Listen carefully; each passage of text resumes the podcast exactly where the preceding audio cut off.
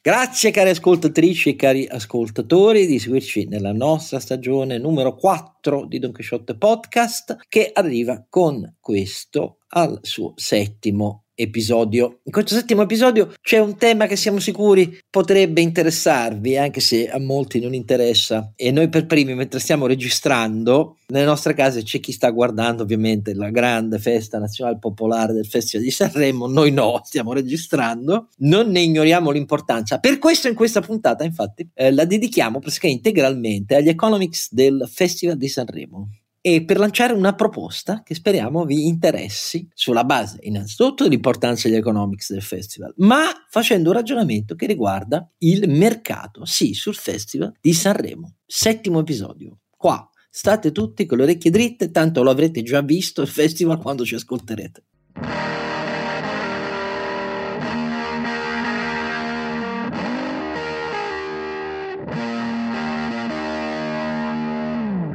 Allora, questa puntata canterina, diciamo così, è una puntata canterina ma che nasce con la nostra intenzione di parlare seriamente di una questione che va al di là dell'importanza che non dobbiamo sottolineare noi del fatto che per milioni e milioni e milioni e milioni e milioni, milioni, milioni di italiani riveste ogni anno il Festival di Sanremo ancora più milioni e milioni e milioni da che poi eh, negli ultimi anni è stato Amadeus direttore artistico e il conduttore che ha avuto la bravura di associare al pubblico sempre più anziano delle reti generalisti, come quelle della RAI, eh, un pubblico giovane con una scelta accurata, perché Amadeus è uno che di musica ne sa, mh, di nuovi generi giovanili, nuovi interpreti giovanili, prendendo a man bassa ovviamente dai talent giovanili eh, che ci sono eh, nell'offerta televisiva italiana e che hanno anche un po' cambiato eh, l'attenzione verso i generi emergenti e, e i talenti emergenti eh, tra le giovani generazioni, Amici, X Factor e così via.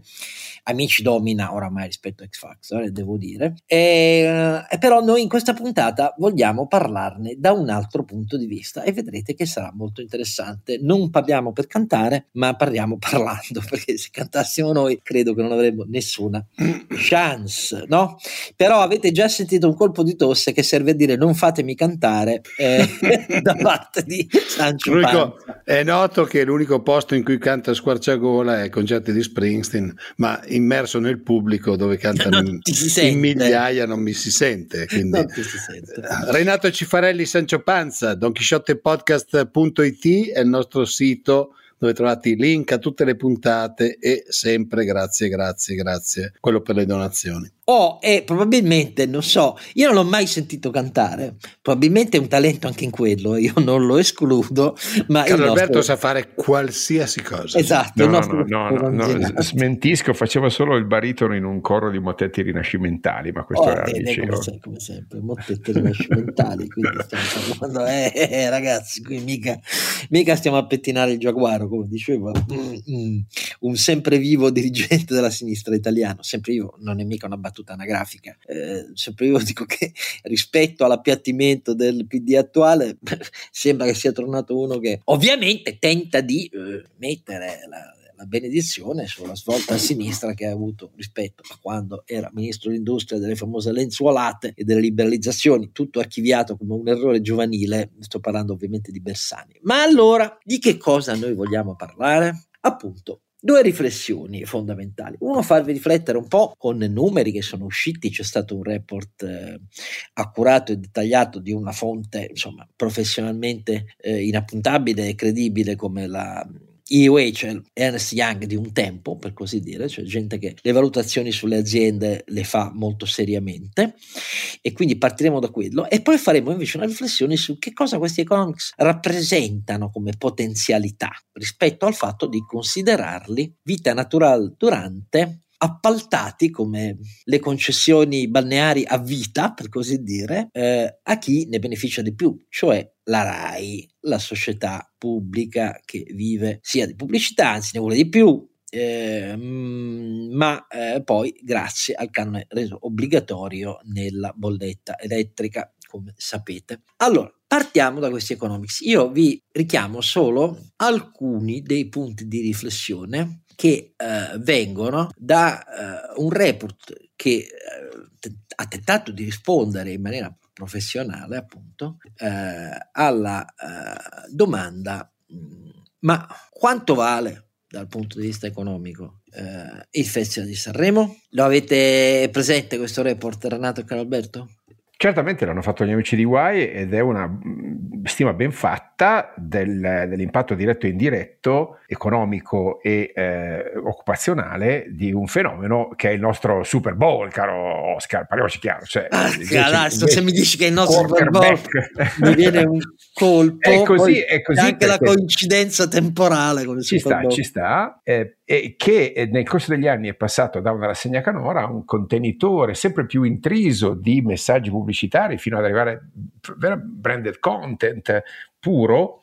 E questo pone un problema molto affascinante di impatti economici, di effetti sulla spesa pubblicitaria, sulle catene di fornitura, sulla produzione cinematografica, o quella musicale ovviamente, su, sull'alloggio e il catering, perché nel momento in cui dall'Ariston ci si, ci si, espande sulle navi da crociera, in piazza e quant'altro, è, è ovvio che insomma, si stanno espandendo gli impatti dal punto di vista del, de, dell'audience, oltre a quella televisiva intendo dire. Però insomma, i numeri di, di, del report che ha messo in piedi Mario Rocco, che è partner di Y, sono molto interessanti, se vogliamo possiamo commentarli, appunto parliamo di un giro d'affari eh, molto, molto importante, cioè di oltre 205 milioni di euro, con eh, un uh, effetto indotto di circa 1300 addetti full time equivalent, cioè diciamo eh, addetti a tempo pieno, di cui 860 derivanti dagli effetti indiretti e indotti, quindi diciamo circa 500 eh, diretti eh, e, e, gli altri indiretti indotti, quindi derivati dalla spesa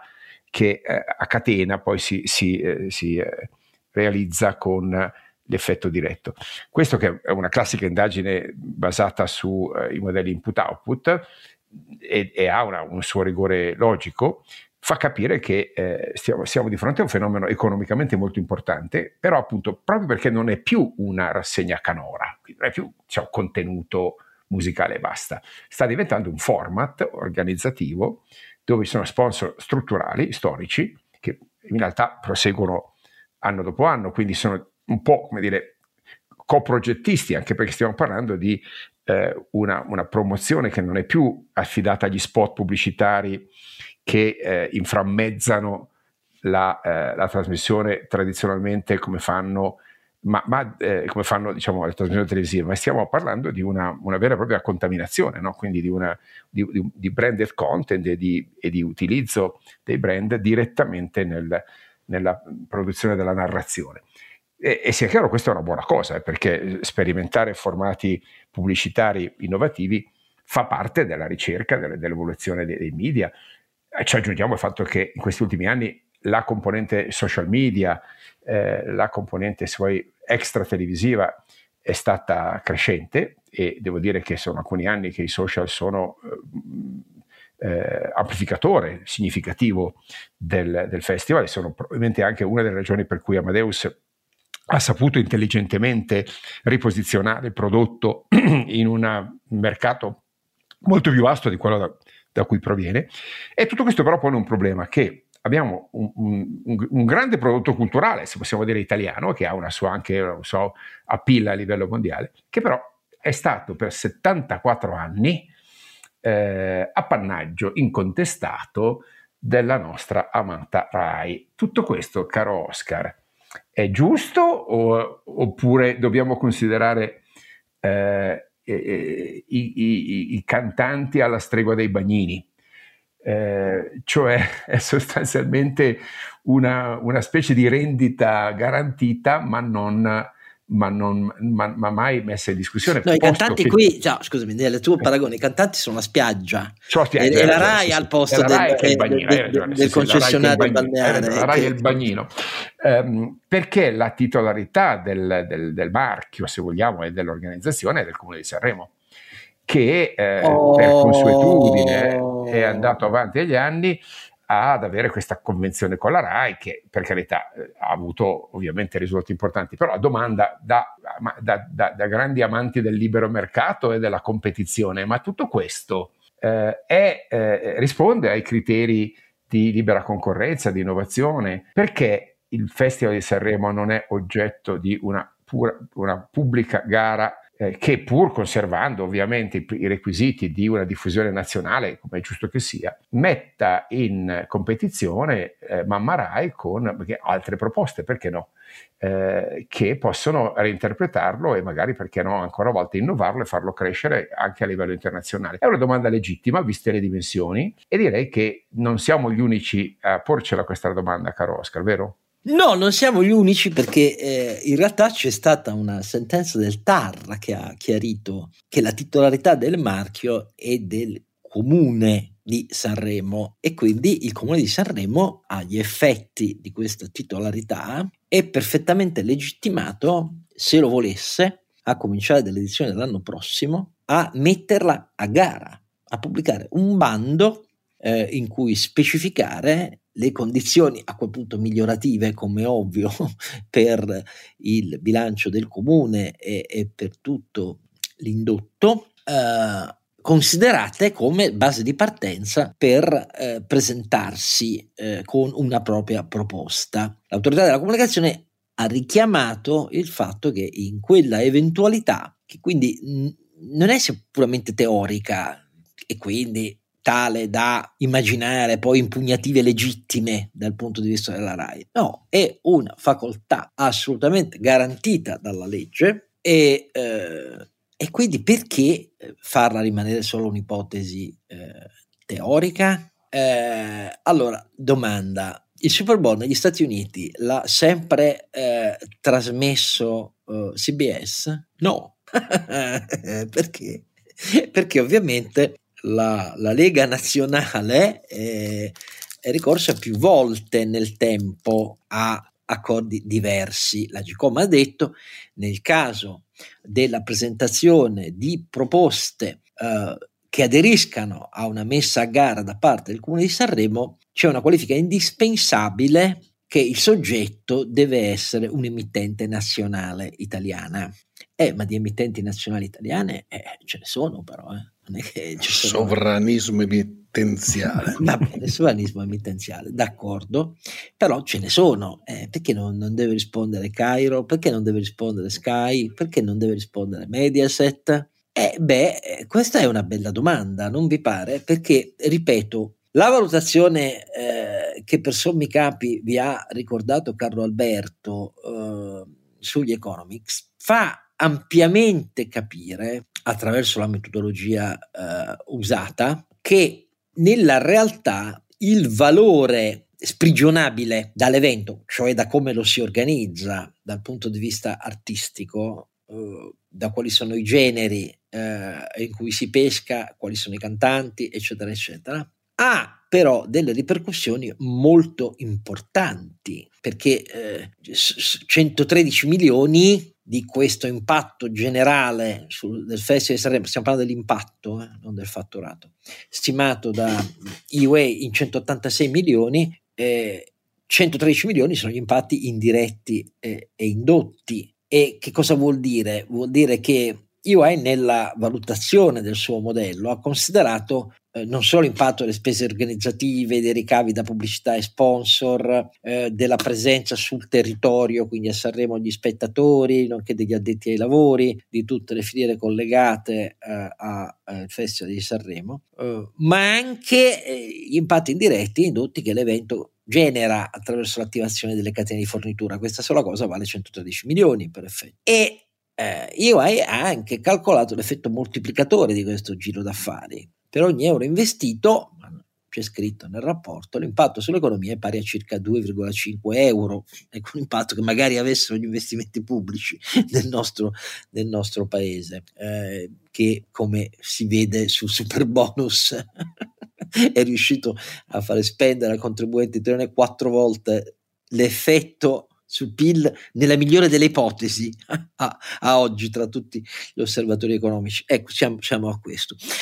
E questa invece è una cosa su cui, tenendo conto oltretutto che questa valutazione di impatto è stata fatta al netto degli effetti che sono difficili da stimare perché si verificano ex post, no? quindi bisognerebbe farlo con una serie storica per ogni tipo di festival che si verificano però sull'industria discografica nel mercato sia fisico che digitale, che è importantissimo, gli streaming e così via. Quello va, si aggiunge ulteriormente e, e, e, quella cifra diventa ancora più sostanziosa. Però questa, questo banale ma ben fatto esercizio eh, fa capire che eh, al comune di Sanremo perché non, gli elettori non si organizzano per eleggere un sindaco che prende sul serio la sentenza del TAR e dice ma scusate un momento, aspettate un po', ma noi perché dobbiamo sempre confermare eh, che il detentore della chiave eh, dell'evento eh, è la RAI? Perché? Ecco, la risposta a questa domanda non è una risposta banale, è la risposta del perché la concorrenza in Italia eh,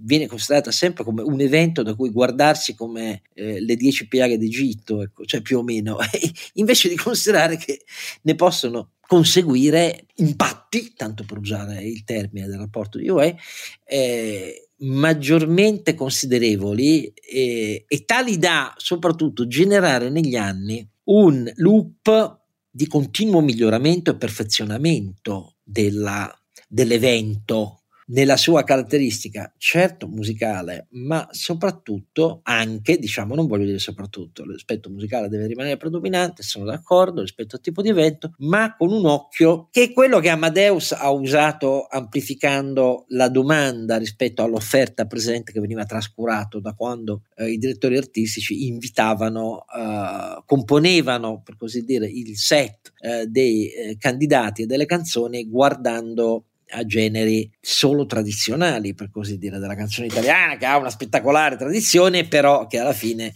nei suoi consumatori, nello streaming, eccetera, eccetera, i giovani, non c'era più niente di pubblico giovanile, per essere chiaro. Ecco, allora, la gara significa avere una dimensione dinamica di fronte a sé e non solo più interessante ancora per la comunità locale, ma per tutti i tipi di indotto. Eh, e genererebbe inevitabilmente una spinta a migliorarli e a vedere nel tempo come si fa a migliorarli al meglio senza pregiudicare ma potenziando la qualità dell'offerta artistica e quindi trascinandosi anche eh, l'industria eh, sia fisica eh, che digitale eh, musicale nel nostro paese che tanti anni fa, tantissimi anni fa, per chi se lo ricorda, negli anni 60 non era un caso che registrasse eh, al Festival di Sanremo la presenza di star mondiali del canto, non attori a cui fa fare il ballo del qua qua o eh, attori come quello del gladiatore che sono legati oramai all'Italia, così per così dire. No, all'epoca ci venivano i big della canzone mondiale, anche di altri generi rispetto a quella della canzone italiana. Perché?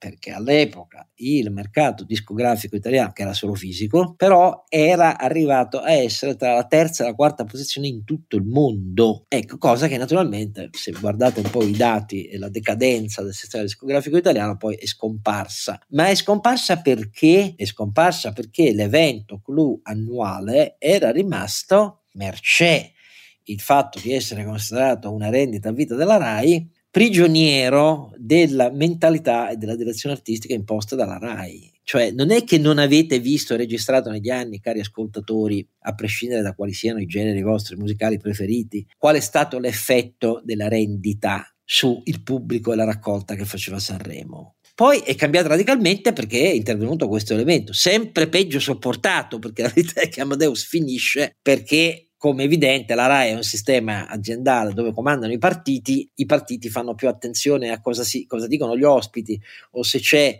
eh, un italiano di seconda generazione come Gali che dà una versione secondo me spettacolare di Sono un italiano ma iniziando in arabo e questa roba qui fa impennare i partiti che sono più attenti a queste robe qua. Oppure Salvini come ministro dei trasporti che eh, emette una condanna del treno che ha portato quelli che andavano a lavorare per eh, la RAI ed erano ospiti eh, tra virgolette ufficiali eh, pubblici per così dire che avevano a che fare con la politica a Sanremo dicendo ah non si siete passati per il ministero, cioè tutte cose che come vedete rappresentano la piccolezza eh, dell'attenzione della, dell'azionista unico eh, della RAI e, e, invece bisognerebbe iniziare a considerare eh, Sanremo come un evento che è un moltiplicatore. Ne beneficerebbero sia, ripeto, uh, l'intera industria musicale italiana, sia probabilmente gli spettatori, sia la comunità titolare del marchio, che è quella dei abituanti e contribuenti del comune di Sanremo.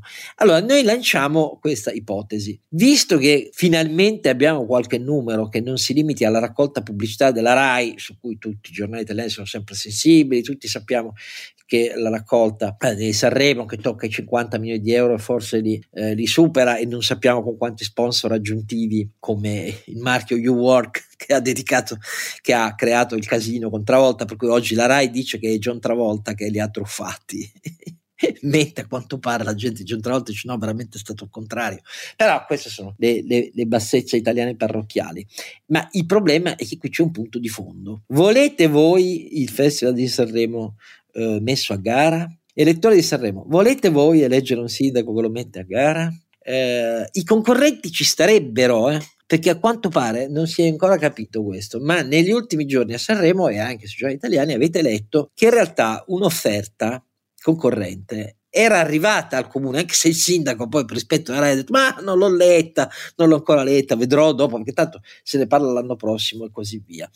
Vi sembrerà trascurabile, ma se riuscissimo a schiodare il Festival di Sanremo, così caro a decine di milioni di tutti voi, dalla concessione a vita illegittima, beh, probabilmente forse metteremo in moto un fenomeno analogo eh, che su tutte i settori dell'economia italiana invece ci sono le, le pareti eh, perché Sanremo sì e i taxi no No, eh, cioè, ecco, no, vedete, io voglio, mi spingo a dire che sarebbe una vittoria epocale per tutti noi quattro gatti. Ehm, che grazie alla sentenza del TAR scopriamo di avere ragione. Perché bisogna dare questa rendita garantita alla raccolta RAI? Ma per quale cacchio di ragione, con tutto il rispetto. Sì, c'è anche un'altra rendita, Oscar, che ricordiamo che è la rendita politica, cioè Sanremo come palcoscenico garantito Bravo. di certe istanze che Bravo. ovviamente la RAI si presta volontariamente, sia chiaro in maniera molto disciplinata e collaborativa col potere a, eh, a esporre. L'ultima è stata quella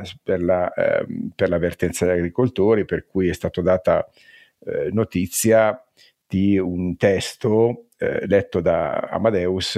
In conferenza eh, stampa. Che, sì, che, no, detto in diretta, che eh, di fatto mette, mette, attribuisce all'Europa colpe tutte da dimostrare, visto che il bilancio europeo da, da decenni è dedicato il, tra il 30 e il 40%. No, facciamo i numeri, facciamo i numeri. Il bilancio 2023 su poco meno europeo dell'Unione Europea, bilancio proprio del, dell'Unione Europea, cioè quello che sta in mano alla Commissione, per capirci, europea uscente, nel 2023 è stato di poco meno di 1200 miliardi tutto lì. Di questi 1200 miliardi, 381 miliardi sono andati ai sussidi agricoli, cioè il 30 32%, 3, 381 e qua è, l'agricoltura vale l'1,7% del PIL dell'Unione Europea, l'1,7% e la gara che c'è con appendici per me divertentissime della lotta a coltello tra Salvini e Fratelli d'Italia, perché Salvini per anni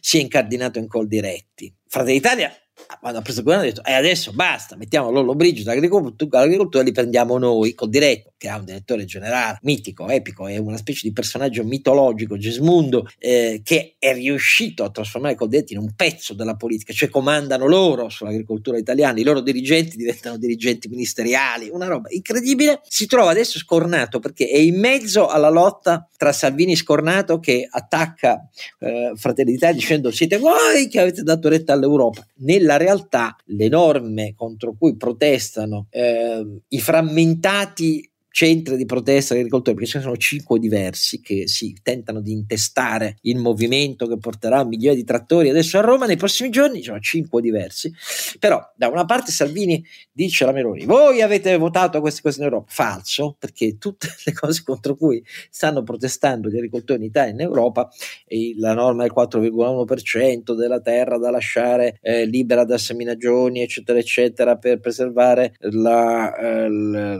la dal punto di vista biologico eh, la proprietà e la differenza eh, delle caratteristiche e nonché eh, la diminuzione scalare delle, ehm, dei sussidi ai eh, carburanti fossili per le macchine agricole che si decide a livello nazionale, ma è un'indicazione anche passata dal Parlamento europeo su proposta della Commissione del Green Deal. Ecco, in realtà le hanno votate sia i leghisti Fratelli d'Italia, però la gara adesso è questa. E Coldiretti è a metà perché si è trovata con i trattori eh, dei, eh, di coloro che protestano, ma oramai sputano in faccia alla logica di Coldiretti che è diventata un pezzo della politica per far arricchire e dare stipendi al loro presidente, Prandini, pazzeschi. Eh, tenete conto che in Confindustria nessuno prende un euro dei, dei, dei presidenti di, di Confindustria. No, loro invece hanno stipendi stellari grazie al successo di questa manovra di candidarsi alla politica e però Coldiretti adesso è al centro degli schiaffi e gli schiaffi li prende dagli ex amici leghisti, dai nuovi amici eh, di Fratelli d'Italia, dai trattori che protestano, e, e, però tutti protestano e alla fine noi continueremo a riprendere la via che era finita grazie al MEF quest'anno delle esenzioni dell'IRPEF, del fatto che loro non pagano né l'IRA eh, né l'IVA, già sono iper sussidiati, però appaiono come i veri vincitori di questa battaglia eh, populista e Festival di Sanremo perché? Perché ce la Rai, partiti di mezzo, eccetera, eccetera, eccetera. E quindi Amadeus ha letto il comunicato, per così dire. E allora, perché non si può mettere un limite a tutto questo? Ma Renato, tu non dici niente. Eh, cosa vuoi che ti dica? Allora, è evidente che per chi fa il mio mestiere la, la messa a gara è chiaramente preferibile anche perché se è vero che il comune di Sanremo prende 5 milioni circa e l'impatto economico è di quel tipo, diciamo che tutto sommato il comune che poi porta a casa 13 milioni come indotto per quanto riguarda sì però diciamo, è esattamente in linea con quanto paga il concessionario eh, balneare oggi allo Stato cioè un niente con meno di un mese il concessionario balneare di stagione paga poche migliaia di euro eh, di eh, onere di concessione annuale tutto il resto se lo piglia lui. Sanremo è eh, esattamente sai, la stessa cosa. Certo ma questo è, questo è un paese dove eh, a partire dagli affitti affitti delle case di pregio, perché poi eh, ci sono affitti indecenti, intoppaie indecenti per quanto riguarda il patrimonio pubblico, ma a partire dagli, dagli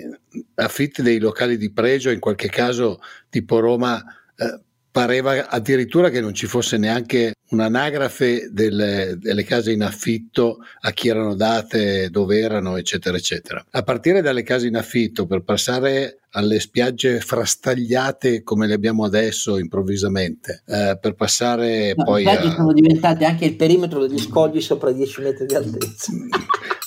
eh, per passare poi naturalmente al, ai sempreverdi taxisti e, e, a mille altre concessioni, eh, intendiamoci, perché eh, poi... Io mi sono no, occupato cioè, di concessioni idroelettriche, cioè, è la stessa cosa, per, quelle, per gli impianti di produzione di energia idroelettrica. Ogni volta, ogni volta che uno va a vedere qualcosa eh, che lo Stato potrebbe meglio utilizzare dal punto di vista economico, saltano fuori le magagne. Quindi eh, non ce la stiamo prendendo né con uno né con l'altro, è proprio un modus operandi eh, del, del, nostro Stato. È evidente che in un paese come questo, dove tutti stan, cercano sempre di, attraverso l'amico politico, l'amico eh, che chiude un occhio, eccetera, di avere il massimo del, del, ritorno per se stessi, anche questa cosa qua diventa molto impopolare. Come al solito saremo molto eh, capaci di crearci nuovi nemici anche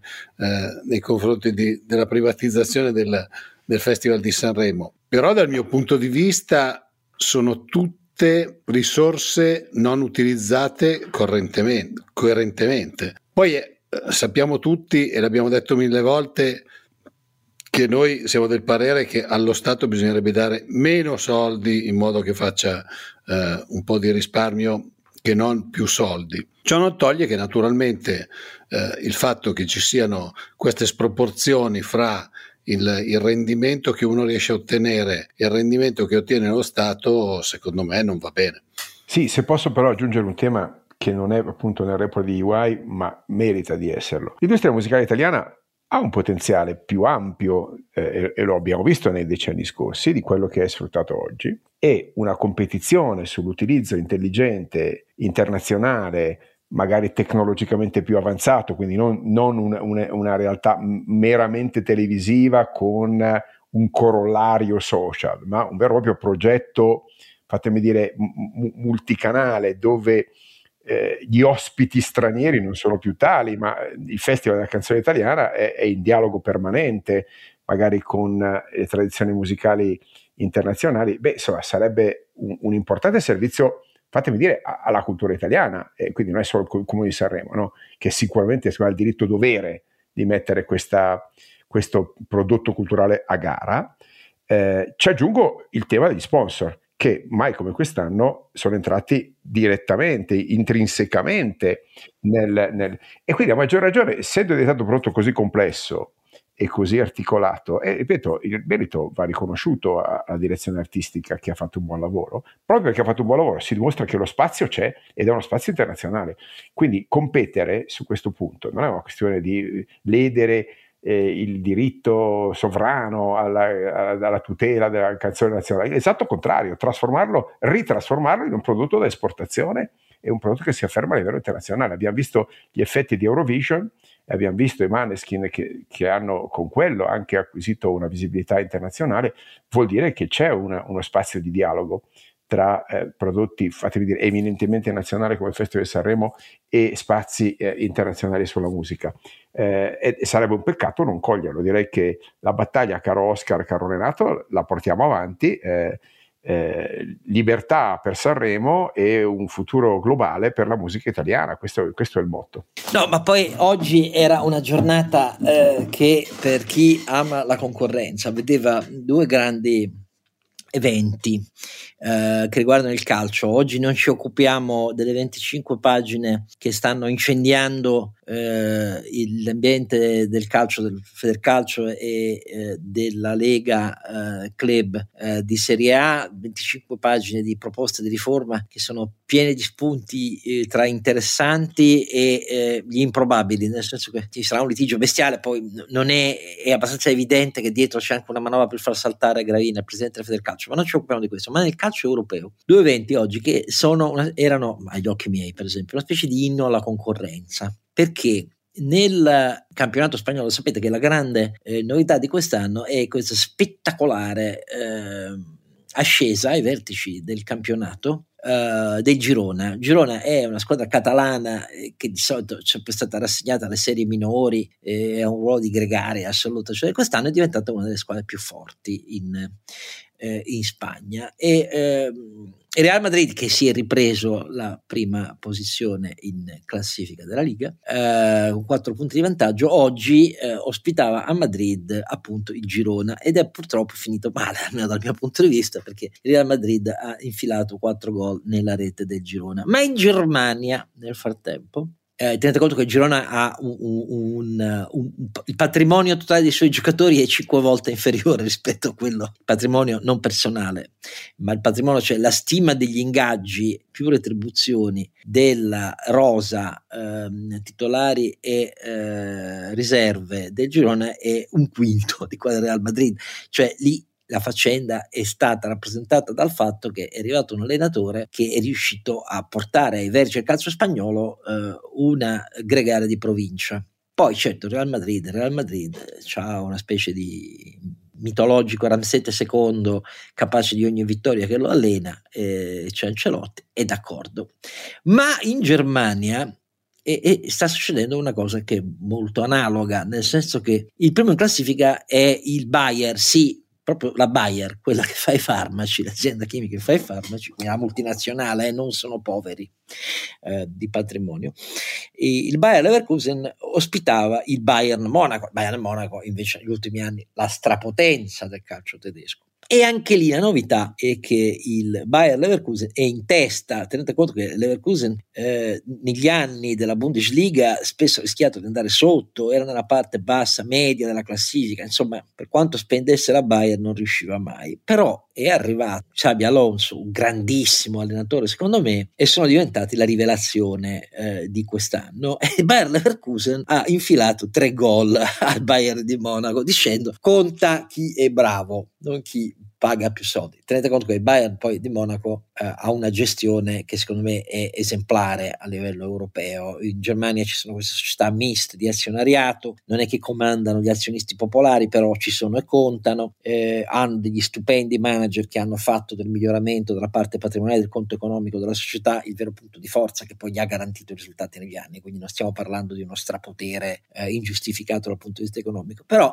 anche negli sport dove tradizionalmente vincono sempre i più forti, l'esempio di questo per esempio è la Premier League, dove norme a favore della mutualità e della concorrenza nella distribuzione delle risorse della Premier League sui diritti televisivi hanno alzato il livello complessivo della Premier League e ne hanno moltiplicato le revenue sulla vendita dei diritti internazionali. No? E questo perché? Perché sono norme basate su un'applicazione diversa, esclusivamente sui diritti televisivi, del, di quelle mutualistiche che ci sono nel basket americano per pescare i giocatori. No? Ecco, cioè, chi prende meno di diritti televisivi nella Premier League prende quello che tutta la parte bassa del campionato italiano si sogna in Italia, si sogna col binocolo proprio, la parte bassa, la parte medio-bassa. Cioè. Eh, le norme di mercato determinano modifiche dei risultati e queste modifiche dei risultati producono effetti economici scalari nel miglioramento delle condizioni di cui godono eh, gli organizzatori dei tornei, di chi partecipa al torneo, di tutto l'indotto, del franchising, eccetera, eccetera. Allora, non considerare la branca dell'industria culturale, quella musicale, che in Italia ha una tradizione eccezionale, come una parte di questo stesso fenomeno che andrebbe quindi, eh, non dico obbligata, ma spinta ad adottare regole concorrenziali per determinare effetti analoghi, per noi è un mistero. Perché non deve avvenire? Cioè, qual è la risposta logica? non c'è una risposta logica. La consuetudine, l'usucapione. Ecco, l'usucapione è uno degli istituti dell'antico diritto privato di cui in Italia siamo tutti campioni, per così dire, tutti campioni. E allora, finiamo questa prima parte, poi aggiungiamo solo qualche minuto su altro, ma insomma la nostra proposta è chiara. La nostra proposta chiara era consideriamo il Festival di Sanremo come un evento di un tale impatto economico, importanza culturale, tale per cui il comune si decida, lo metta a gara e da questa gara vedrete negli anni che cosa si svilupperà. Scriveteci per dirci cosa ne pensate, eh, al di là di cosa abbiate votato o meno, se avete partecipato a, alla scelta diretta dei, eh, di chi dovrebbe vincere e poi se avete fatto il Fantacalcio e il Fanta Festival, perché se siete giovani avete fatto soprattutto il Fanta Festival, che in questi ultimi anni è diventato un concorso collaterale.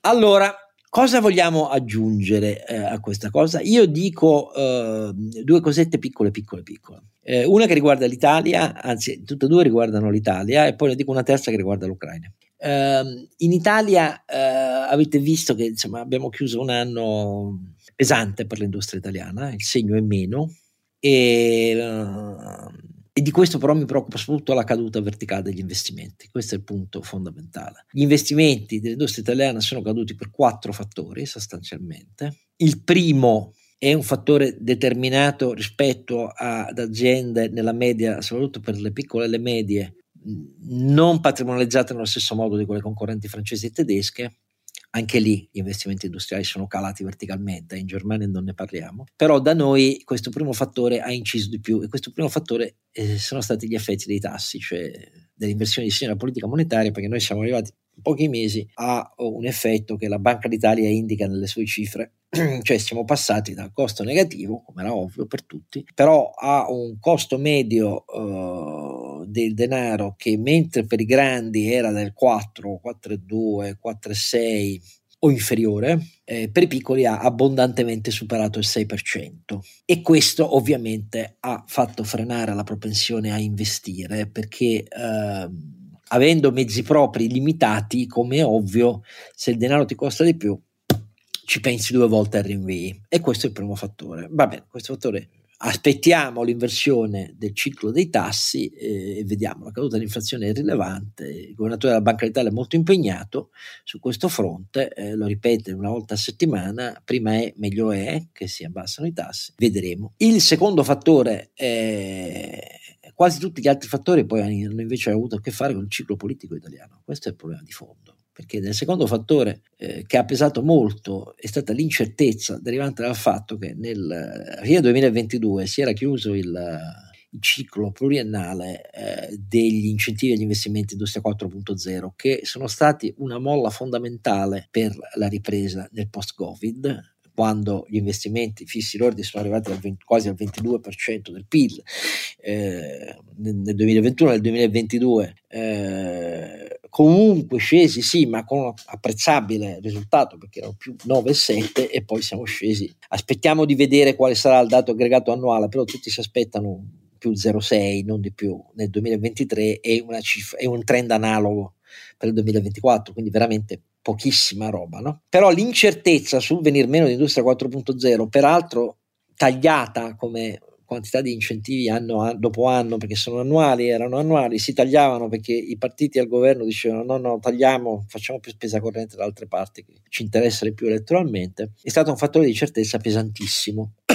Chi si aspettava che questo governo invertisse eh, questo fenomeno eh, si è sbagliato perché, come vi ricordate, il governo nella sua legge di bilancio per il 2024 ne ha destinato la parte preminente, quasi il 65% del totale della manovra era a favore delle famiglie, per carità, eh, non dico nulla, eh, quattro, vi ricordate i 4 miliardi di tagli IRPEF per i redditi più bassi, 10,4 miliardi di conferma dei tagli ai contributi eh, scalati soprattutto concentrati su chi aveva meno di 26.000 reddito e poi fino a 35.000 eh, però alle imprese andava solo l'8,2% del totale della manovra, poi il 26 rotti era per altro, per spesa corrente, per altre cose. Perché la promessa era stata spostiamo Industria 5.0, non più 4.0, nella uh, parte che leviamo dal PNRR e la mettiamo nel uh, Repower Europe, uh, in versione italiana, Repower It. È vero che è così, cioè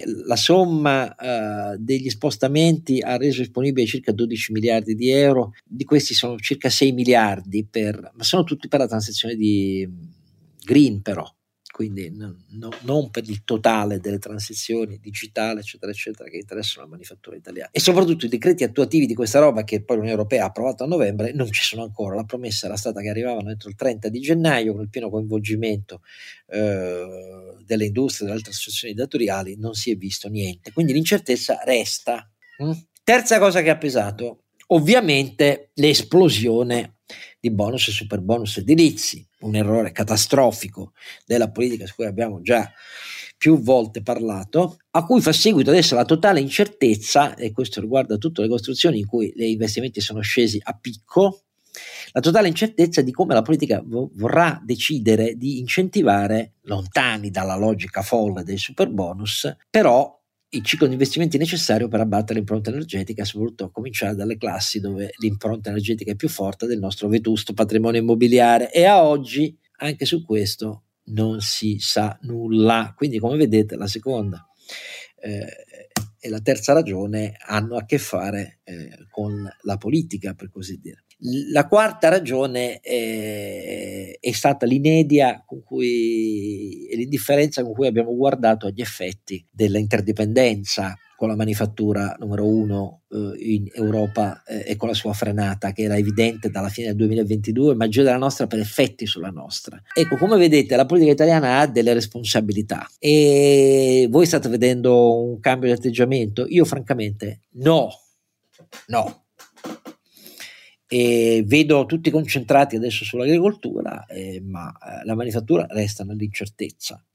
Vi ricordo che i tre quarti dell'export italiano, eh, con i record inanati anni dopo anno dopo anno, si devono alla manifattura e che grazie al surplus commerciale della manifattura italiana, probabilmente anche nel 2023 riusciamo a difendere la posizione finanziaria attiva del paese sull'estero, perché il surplus della sola manifattura commerciale sull'estero è superiore eh, all'ammontare eh, di interessi che il debito pubblico paga alla parte di debito pubblico in mani eh, di residenti o intermediari non italiani. Ecco, questa roba qui sembra che la politica se la scordi del tutto. Metteteci anche come fattore di incertezza lo stupore con cui importantissime filiere dell'industria italiana stanno guardando alle necessità di finanziamento necessarie in mani per attuare le transizioni dovute all'accelerazione delle direttive e regolamenti europei negli ultimi tre anni di questa Commissione e che non trovano una capienza nel, nell'attuale situazione finanziaria e patrimoniale delle imprese italiane perché stiamo parlando di una cifra complessiva, eh, se guardate le scadenze dal eh, 2025, 2030, 2035, 2050, stiamo parlando a livello europeo di migliaia di miliardi migliaia di miliardi, c'è la stima della Commissione europea che servono 710 miliardi ogni anno di investimenti per il solo uh, Green Deal, 710 miliardi che ne, dalle finanze pubbliche non escono, o meglio, escono in parte attraverso incentivi su chi ha spazio fiscale migliore, Germania e Francia, o al nucleare, oltre a spazi fiscali leggermente migliori dei nostri, come la Francia, ma da noi non c'è né nucleare né gli spazi fiscali per farlo. E quindi le imprese cosa fanno? Tenete conto che poi, tutto altro errore della politica, molte piccole e medie imprese italiane non hanno aderito alle gare PNRR perché eh, eh, nel mentre succedeva tutto questo, nel 2023 sono state a guardare. E questa è un'altra delle spiegazioni degli errori della politica di aver fatto sotto Conte, il governo Conte 2, un PNRR tutto con bandi pubblici diffusi tra migliaia di soggetti attuatori invece che fare una scelta, come sempre abbiamo proposto fin dall'inizio, eh, ba- basata su un meccanismo pubblico-privato, un meccanismo pubblico-privato che sposta una parte del rischio eh, sulle spalle dei privati attuatori, eh, li mobilita a fare investimenti aggiuntivi rispetto all'incentivo pubblico di fonte europea, però ne accelera la redditività, la messa a terra e la redditività. Ecco. Guardate quanti errori la politica ha commesso che spiegano perché l'industria italiana è andata così male dopo anni ruggenti nel post-Covid. L'ultima cosa che voglio dire riguarda invece l'Ucraina, ehm, perché la dimissione a cui Zelensky, dopo settimane in cui ci provava, ha spinto eh, il capo di Stato Maggiore ucraino, Zelensky, testimonia una difficoltà profonda. Come avete visto in questi ultimi mesi sono fiorite le indagini e le destituzioni di appartenenti al governo o posizioni apicali nelle direzioni generali dei ministeri dell'Ucraina e del governo Zelensky per corruzione, cioè anche sulle armi dall'estero e così via,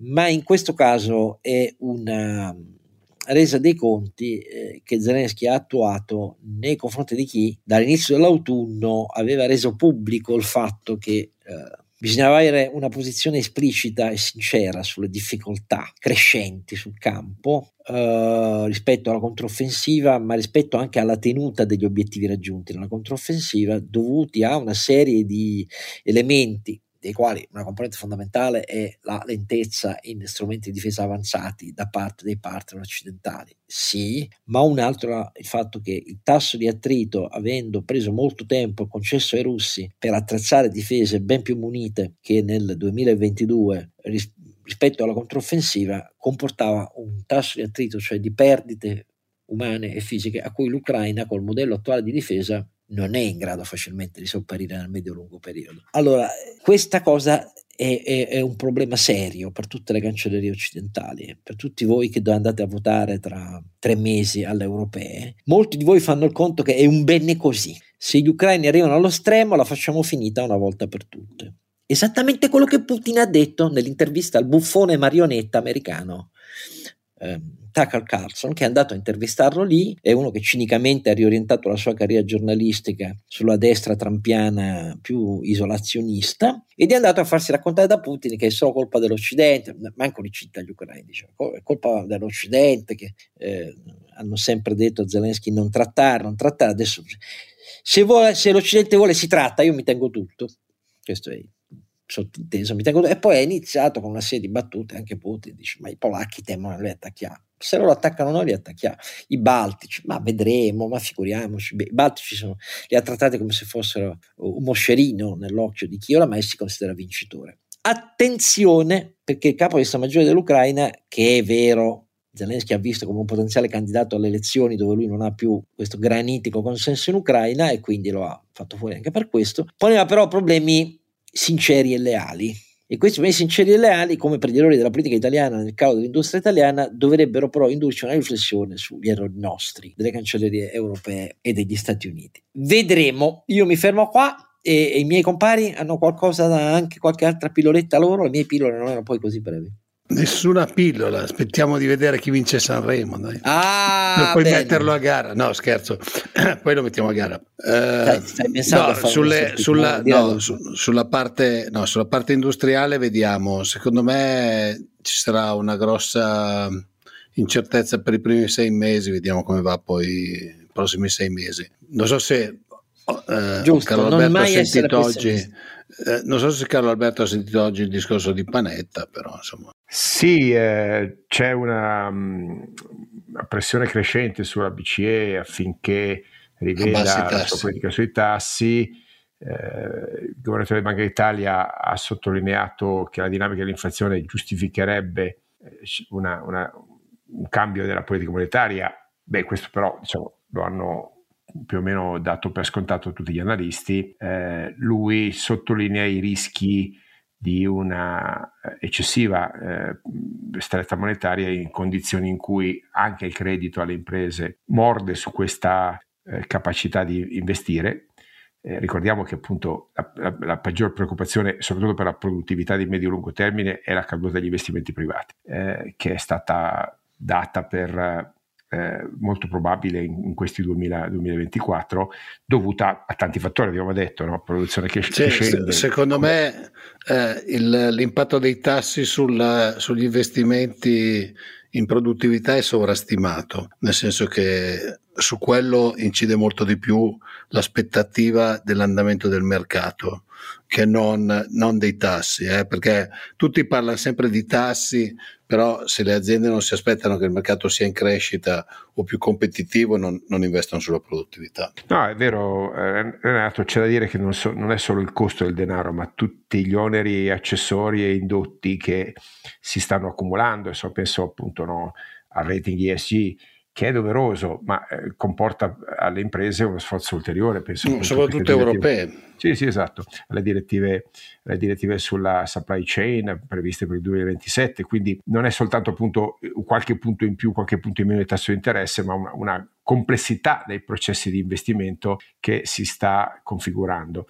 In questo senso, ovviamente, il settore eh, industriale è protagonista, siamo tutti d'accordo che il secondo semestre di quest'anno vedrà una, eh, un segno diverso, molto probabilmente da, da, quelli che sono stati gli ultimi 6-12 mesi, se non altro appunto perché inflazione e tassi dovrebbero eh, ritornare in territori, eh, se volete, più, più standardizzati. Vedremo. Io voglio solo ringraziare, prima di ringraziare voi tutti naturalmente che continuate ad ascoltarci, ringraziare i miei due fantastici compari, voglio ringraziare Walter, non dico il cognome, che ci ha scritto una bellissima lettera eh, sul tema eh, per approfondire cosa stanno facendo davvero i costruttori europei eh, di fronte alla sfida cinese ed è piena di osservazioni molto molto molto serie. Walter, non è questa la puntata in cui torniamo ad approfondire il settore, ma eh, siccome lo faremo, lo dovremo fare, perché siamo persuasi, come abbiamo detto in un altro episodio, che eh, dietro le voci di consolidamento ci siano i numeri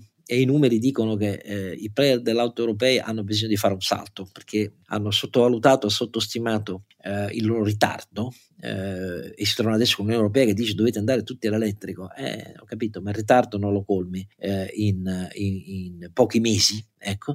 Eh, ti ringraziamo per la lettera e vedrai che ne riparleremo della tua lettera in quell'occasione. Grazie davvero per la passione che ti ha animato a mandarcela perché è piena di stimoli molto importanti. Vi dico solo che è una lettera che comincia dicendo: Ma la Volkswagen ID3 costa in Europa listino modello base in diversi paesi cambia poco, ma intorno a 40.156 euro.